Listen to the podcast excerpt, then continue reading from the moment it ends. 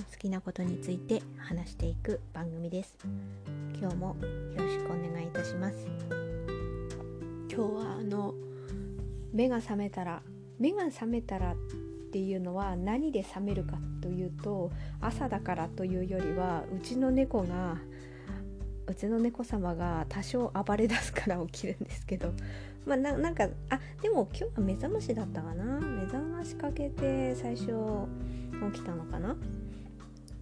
そうそうそうそうだそうだそうだ。なんかガサガサっていうよりはそう目覚ましになって起きたんだ。で目覚ましもスマホの音が鳴るものとあとはあの時計スマートバンドか。スマートバンドのあの震えるのも両方設定してたんだ。それで起きたんです今日は。そしたらパッと目が覚めたら目の前にうちの猫様が佇んでて今日は穏やかな顔で佇んでました。目が覚めたらそこにうちの猫みたいな感じで。なんか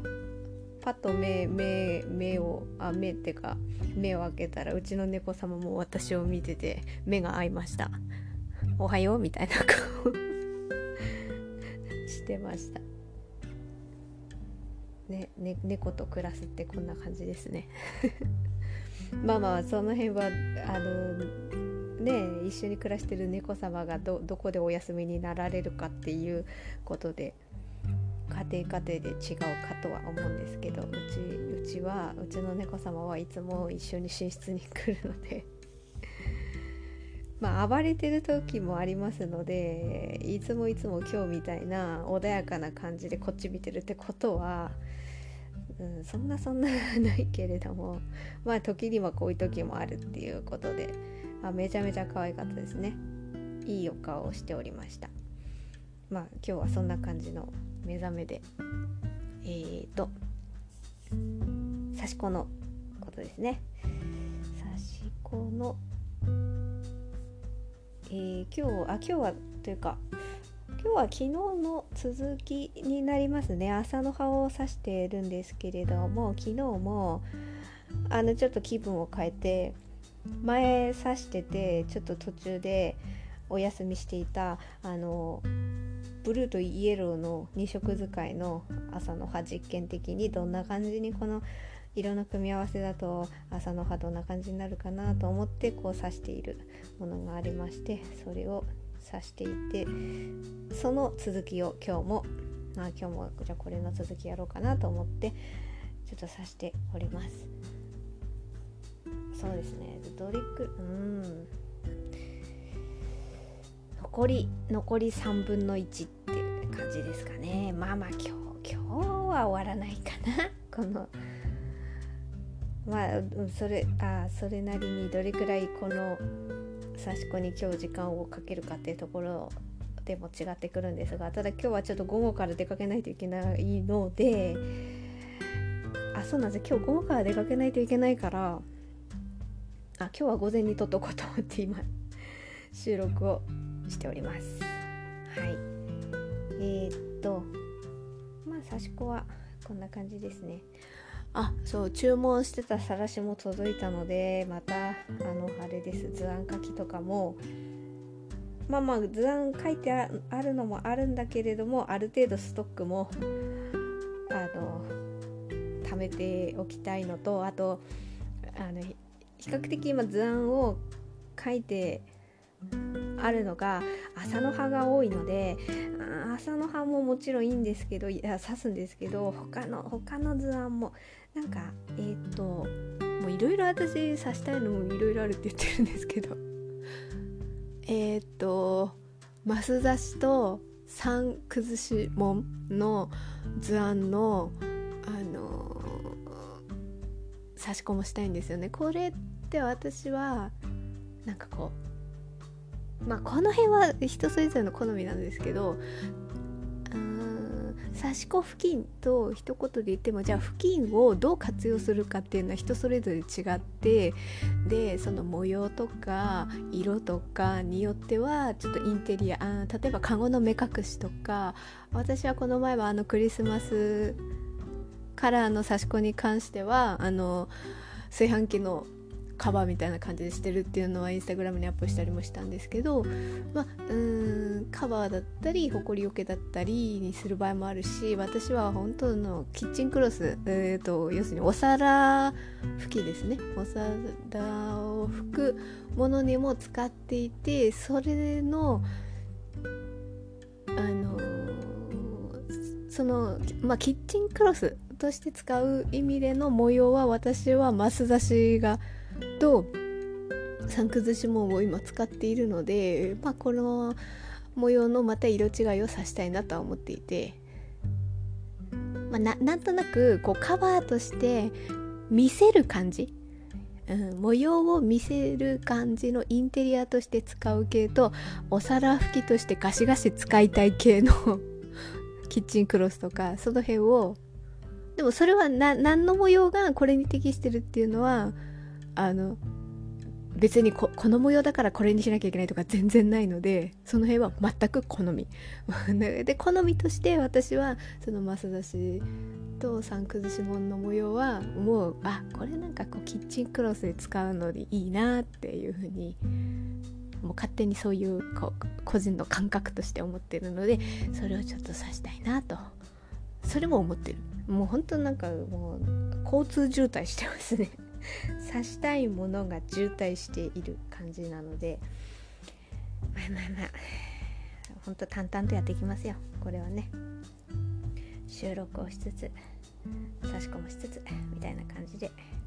この辺は淡々とやっていこうかなと思ってます。はい差し込の話は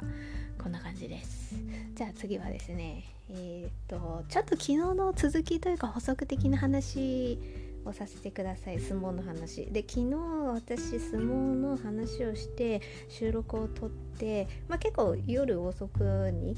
夕方収録はしたんですけど夜遅くにあの配信させていただいたんですけれどもそこで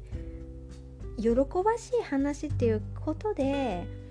相撲の話は2つお話しさせていただいたんですよ。で一つは、まあ、昨日の配信で詳しく話しているのでそちらを聞いていただければと思うんですけれどもあの鶴竜関が国籍日本国籍を取得した。でここれは取得するっていうことはどういうことになるかっていうと親方として教会に残ることができるっていうあの条件あるんですよね。親方になるための条件があってその条件をクリアできたっていうことで喜ばしいっていう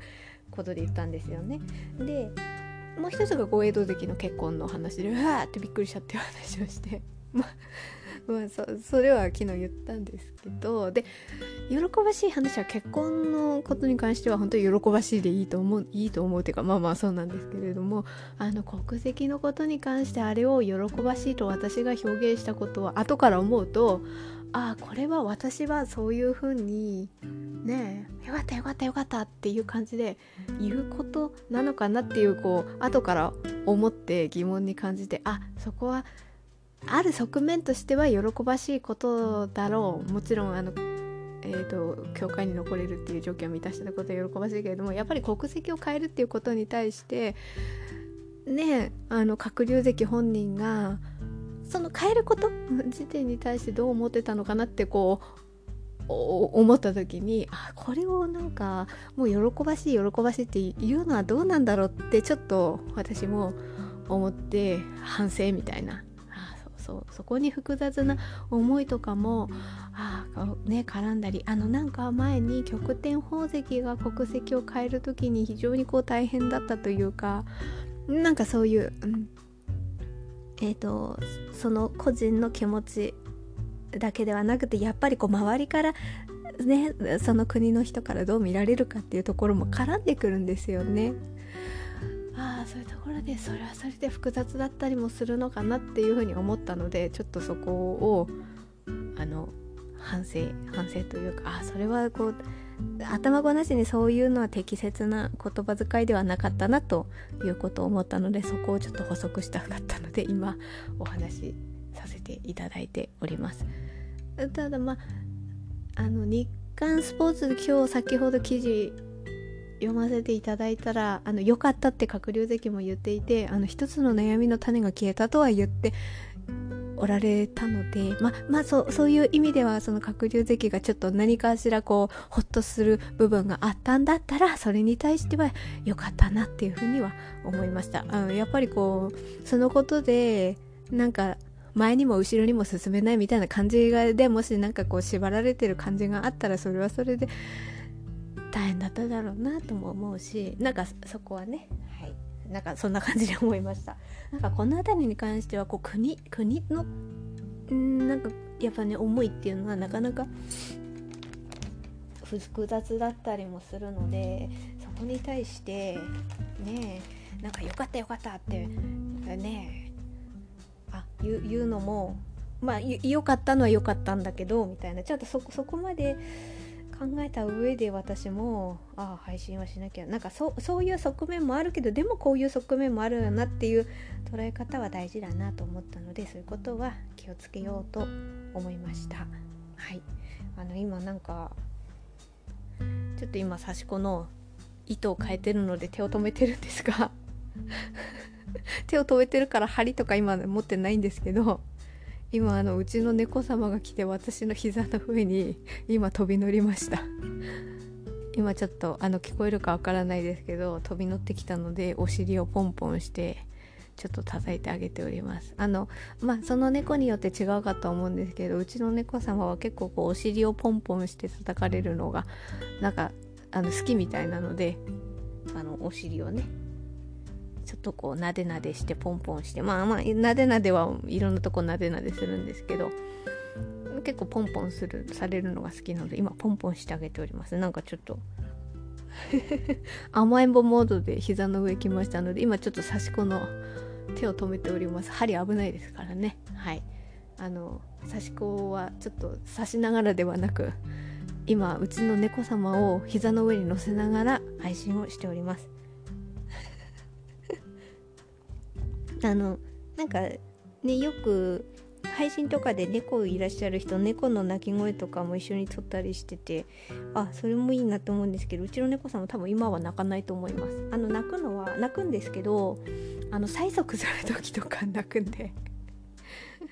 今あのもうご飯食べ終わって多分もう寝るだけモードでなんとなく今甘えん坊モードだと思うんでちょっと泣きはしないかなと思います。はいじゃあちょっと膝の上にうちの猫様を乗せながら続きをお話しします。でまあ補足的なことはその鶴竜関のこともそうなんですけどその豪栄道関のこともあちょっと言っておきたかったのがあ別に豪栄道関はどの子のなんでもないんですけど。昨日の配信を聞いていただければ私あの豪栄道関のあのニュースをネット記事多分ヤフーだと思うんですけどそれで最初に知ってあのうわーって声が出たっていう感じで昨日お話しさせていただいたんですね。で 何が言いたいかっていうと昨日昨日の夜夕方？忘れちゃいましたけどあのまた別のビッグカップルが結婚の報道が出たじゃないですか。ほらあのあの全然相撲と関係ないですよ。これあのあれであれあれあれ。松坂桃李さんとえっ、ー、と戸田恵梨香さんだ。うん。あそれでみんな衝撃って感じだったと思うわけですよ。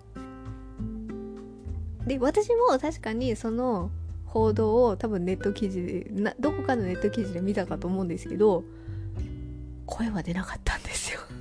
びっくりはしたけど。だから多分皆様は一般的には多分戸田恵梨香さんとこの松松坂桃李さんのこの結婚の方に対して多分声上げると思うんですよ。えー、って私違かった公平同席の結婚報道の方が「わー!」って声でただそれを言いたかっただけですすいませんあの別に何の情報をお届けするわけでもなくこういうことを話す人がちょっと誰にもいなかったのでちょっとこれあの配信で話したかっただけのただそれだけの話です多分一般的にはね。あちらの2人の方が声上げてびっくりする話なのにね。あ私はやっぱ相撲相撲の方なんだなっていう風のをちょっと再確認したっていうことを言いたかったのでちょっとお話しさせていただきました。はい。相撲の話はこんな感じです。はいじゃあ次。次はまたラジオの話ですね。昨日ラジオをね非常に興味深く聞かせていただいたラジオがあったのでちょっとそれをちょっと感想というか紹介というかさせていただこうかなと思いましてこの辺りもでも連日がやってますけどあのジェーン・スーさんの「生活は踊る」というラジオ番組が私は好きで特に相談のコーナーが好きでよく聞かせていただいているんですけれどもジェーンスーさんが今あのお休み中ということで。あまあお休みっていうのはあの何て言うかあの夏休みでもなく冬休みみたいな 感じのお休みということで。それで休まれているんですけれどもその代理パーソナリティっ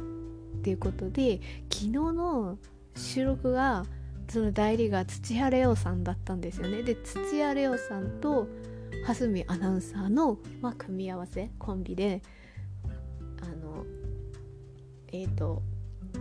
あの「相談は踊る」を放送されていて私ちょっとリアルタイムでは聞き逃していて聞けなかったんですけど後から夕方ぐらいにふとあ今日あいつも私基本相談の内容とか気になるんであ今日スーさんいないけど相談内容ってどんな感じだったんだろうって思った時にそこで調べるのっていつもあの「生活は踊る」のツイッターなんですよね。その「生活は踊る」のツイッターにその日の相談の内容がちょっとこタイトル的なものがいつも書かれているのでそこで非常にこう興味あるなって思ったりとかまあまあそれで聞いたりとかするんですけれども今日スーさんいない中でえーと40タイトルどういうふうに書かれたかは覚えてないですけどざっくり内容を言えば40代の男性からの相談で結婚してあの夫婦2人のあの生活をされてる中で、まあ、端的に言えばちょっとマンネリ化しててどうしようっていう相談だったんですよ。でこれをわ土屋レオさんどういうふうに答えるんだろうあ今日スーさんいないしなどんなふうに答えるんだろうって思ってあの聞いてみたら思いのほかわあよかった聞いてよかったっていう 回答だったっていうの。うん、ちょっとあなんかあいいあいい放送聞いたなって思ったんですよね。うん、なんかこうまあ同じあれ？土屋レオさんあれ？40過ぎてるのかな？ちょっと何歳何歳かちょっと忘れてしまったんですけれども多分相談者さんよりはちょっと年下だったような気はするんですけどまあでもまあその年代のでも言い方や結婚はされてるけどお子さんはいるんですよね。蓮見さんも土屋レオさんもお子さんがいる男性。だからある意味父親っていう立場属性ってなるとちょっと違うじゃないですか。ちょっと違うからあそこに夫婦2人でちょっとマンネリしてるっていうのをどういうふうに答えるんだろうとはちょっと興味があって。でその辺でねやっぱ属性が違うとどうなんだろうっていう。ことがあって聞いたんですけどなんかすごいああなるほどっていうかうん聞いてよかった本当聞いてよかった。もうなんかでもなんか2人のオープニングトークからも非常になんか良かったなっていういやいい組み合わせだったんじゃないかっていう風にちょっと思う。あの放送だったですね。なんか私がやっぱ印象に残ったのはあなんだろうこうあまりにも趣味あだからその相談者さんの言葉を借りれば言葉っていうかあざっくりした内容的に言えばもう2人だからこそもうなんかやることも分担ももう固定されてもう決まって決まったものを日々淡々とこなすっていうところでなおかつ趣味も全然違うと。でそうなると別々の部屋で別々になんか YouTube 見てたりとかするみたいな感じ。でなんか会話も少ないって言ったのかな。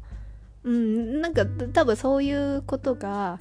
2人だからこそもうなんか固定化されちゃっててでこれからこれままなのかなどうなんだろうって多分ちょっとそういうのがよぎったのかなっていう相談内容だった。っていうのはああなるほどなって思う部分もあってでそのなんかお互いのこの趣味が全然違いすぎるっていうところに対しての土屋レオさんの回答的なとこがうちも全然違うっていう風に言っててこうインテリアのあの好みから食の好みから全然違うとでもこうなんか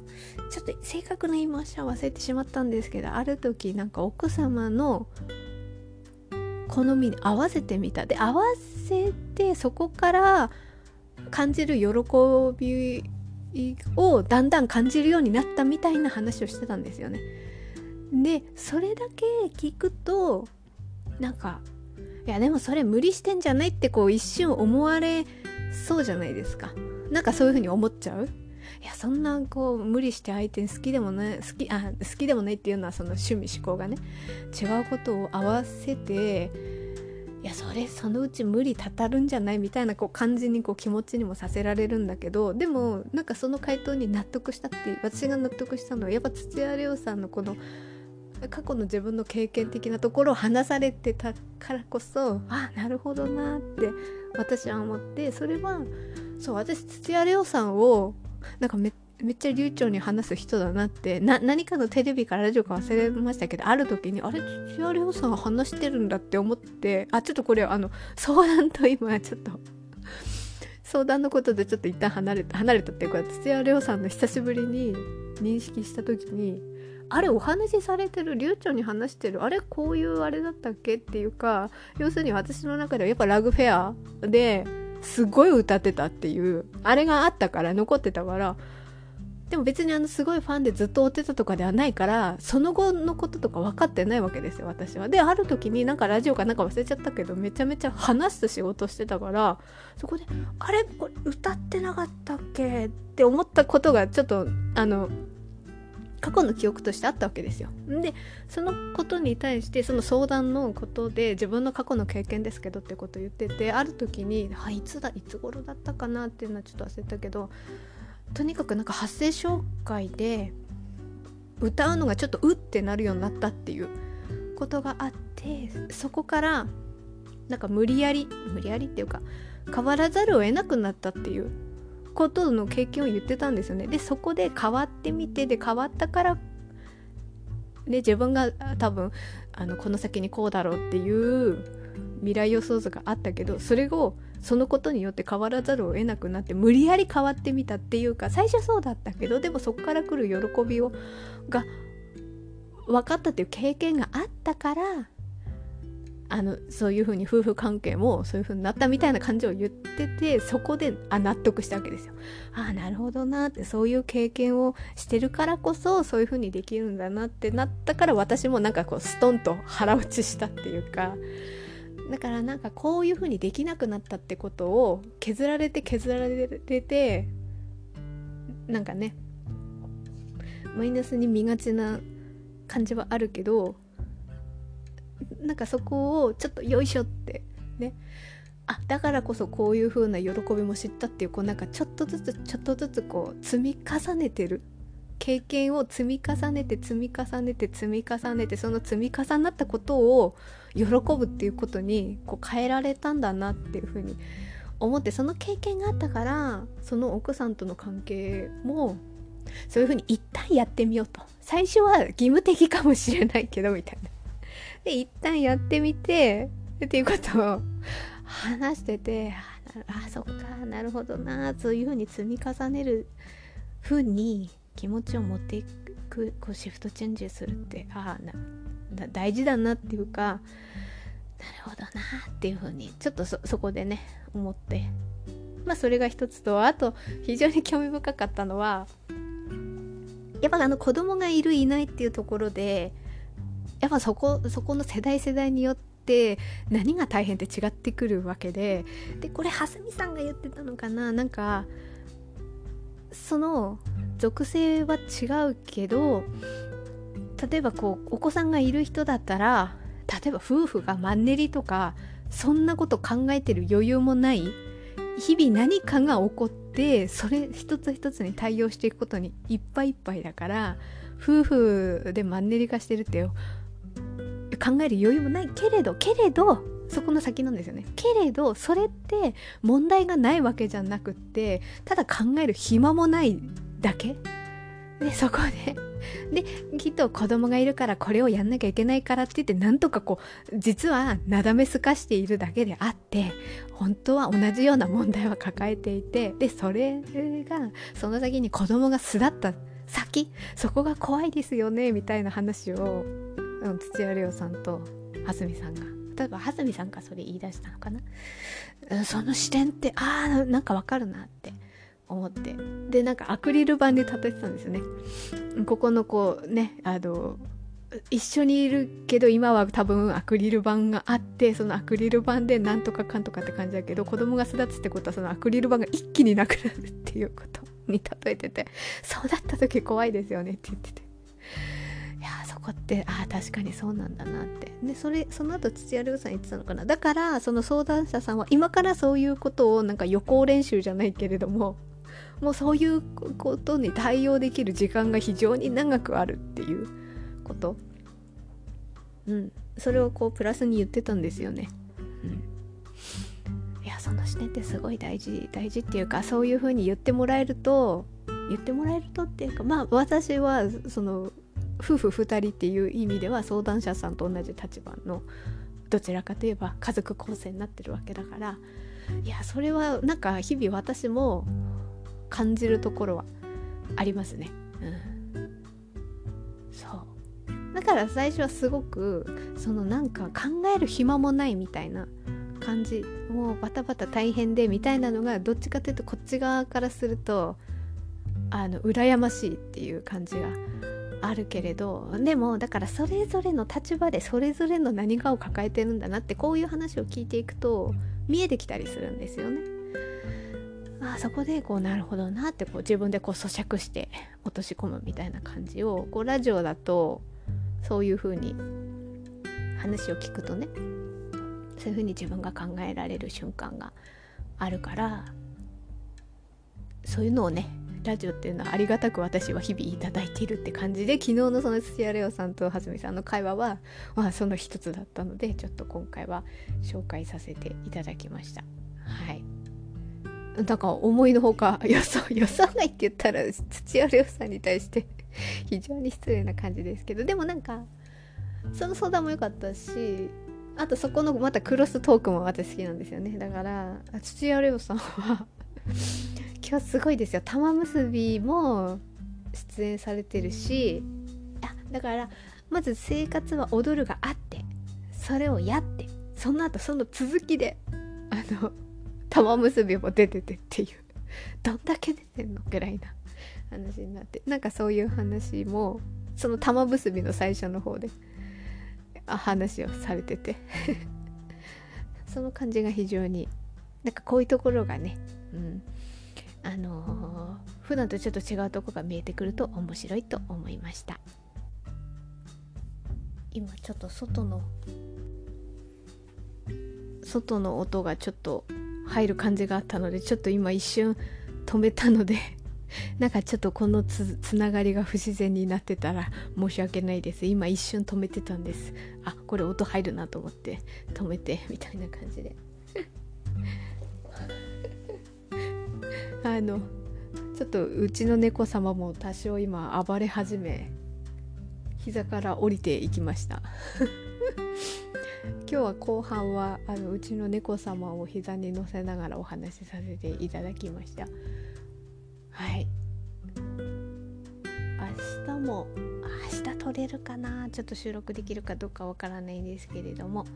またお付き合いいただけたらありがたいです。はい。今日も聞いていただいてありがとうございました。